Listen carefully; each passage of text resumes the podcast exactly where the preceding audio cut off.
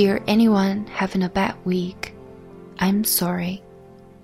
I have no idea why your week is bad or how bad it actually is. I don't know if you've told anyone, if there's anything that could fix it, or if it's made you rather unpleasant to be around. But I do know that I'm sorry that you're hurting, or stressed, or exhausted, or grieving, or frustrated, or depressed, or lonely, or scared, or lost. I thought about writing this letter in a couple of different ways. I thought about writing it about the things that you could do to feel better. Show yourself compassion, go outside and look at the trees, look at a baby photo of yourself. Or I thought about focusing the letter on how the bad weeks can actually be pretty beautiful if you look at them the right way. I almost wrote those letters, and maybe at some point I will. But I think I ended up deciding that I wasn't writing to make anyone feel better. I just want you to feel heard. There's something about humans that makes us crave for our pain to be recognized. There is something inherently good and comforting having someone say, Yeah, that sounds really hard, or it really sucks that you have to deal with all that. But unfortunately, that's not always the direction that society pushes us in. We have been taught that bad days are to be silently borne beneath a bright smile, that expression of pain are uncomfortable. I want you to know you can feel free to spill your bad day all over the place and wear it on the front of your shirt. I want you to know that expressions of your pain are beautiful and that I will try my very hardest to feel the hurt with you. I want you to know that your grumpy, stressed out, short tempered self is just as awesome as your cheerful self. Please do not shun your suffering.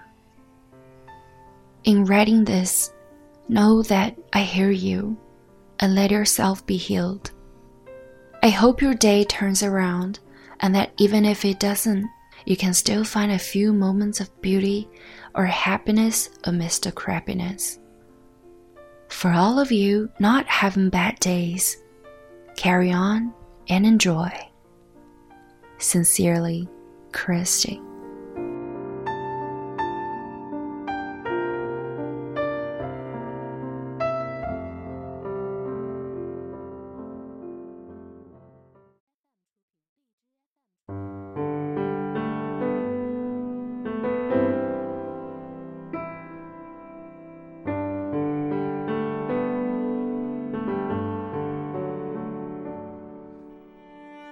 亲爱的听众朋友们，你们好！为你读英语美文又在周三如约和您见面了。今天送给大家的是一封写给所有人的公开信，题目叫做《致忧伤的你》。虽然是送给忧伤的你，但正如文中所说，这封信也送给坚持快乐下去的另外一些你。无论你刚刚度过了怎样的一周、一月。一年，在这里，我都要祝福所有的朋友们。若你悲伤，则有人可以依靠；若你欢喜，亦有人衷心为你鼓掌。当你听到这篇文章时，又一次想到那些不愉快的过往了吗？我很抱歉，我无从知道为何你会遇到那些糟糕透顶的、本不该发生在你身上的事情。生活永远站在看不见的高处，指手画脚地安排人生的悲喜交加。他之所以总在你快乐的满足不已的时候给你泼些凉水，也许就是因为他想让你明白，没有悲苦，就体会不了幸福的珍贵。请你不要嘲笑我言语的苍白，毕竟我还是懂的。有些悲痛，不是被泼泼凉水这么简单。我的一位友人，上周失去了爸爸。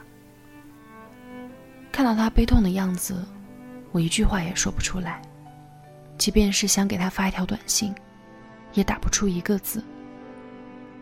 那时候，我多么希望世界上所有最能安慰人的话语，都飞来我的脑子里。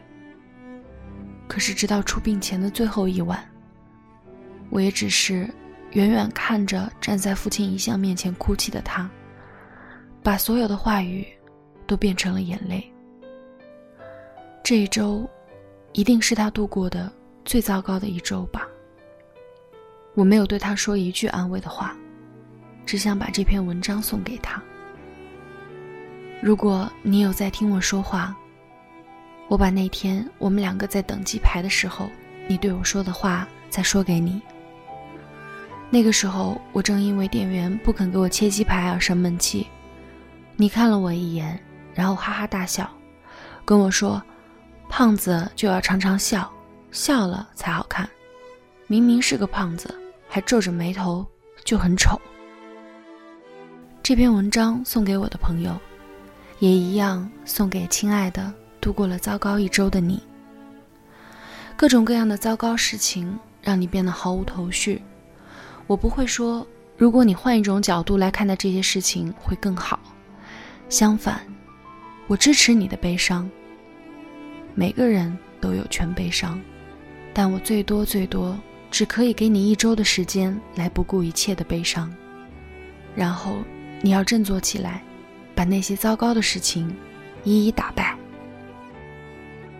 到了那个时候，希望我能再为你写一封信，题目就叫做《致重新找到快乐的你》。听众朋友们，这里是为你读英语美文，今天的节目就到这里，我是肖雨，我们下期再见吧。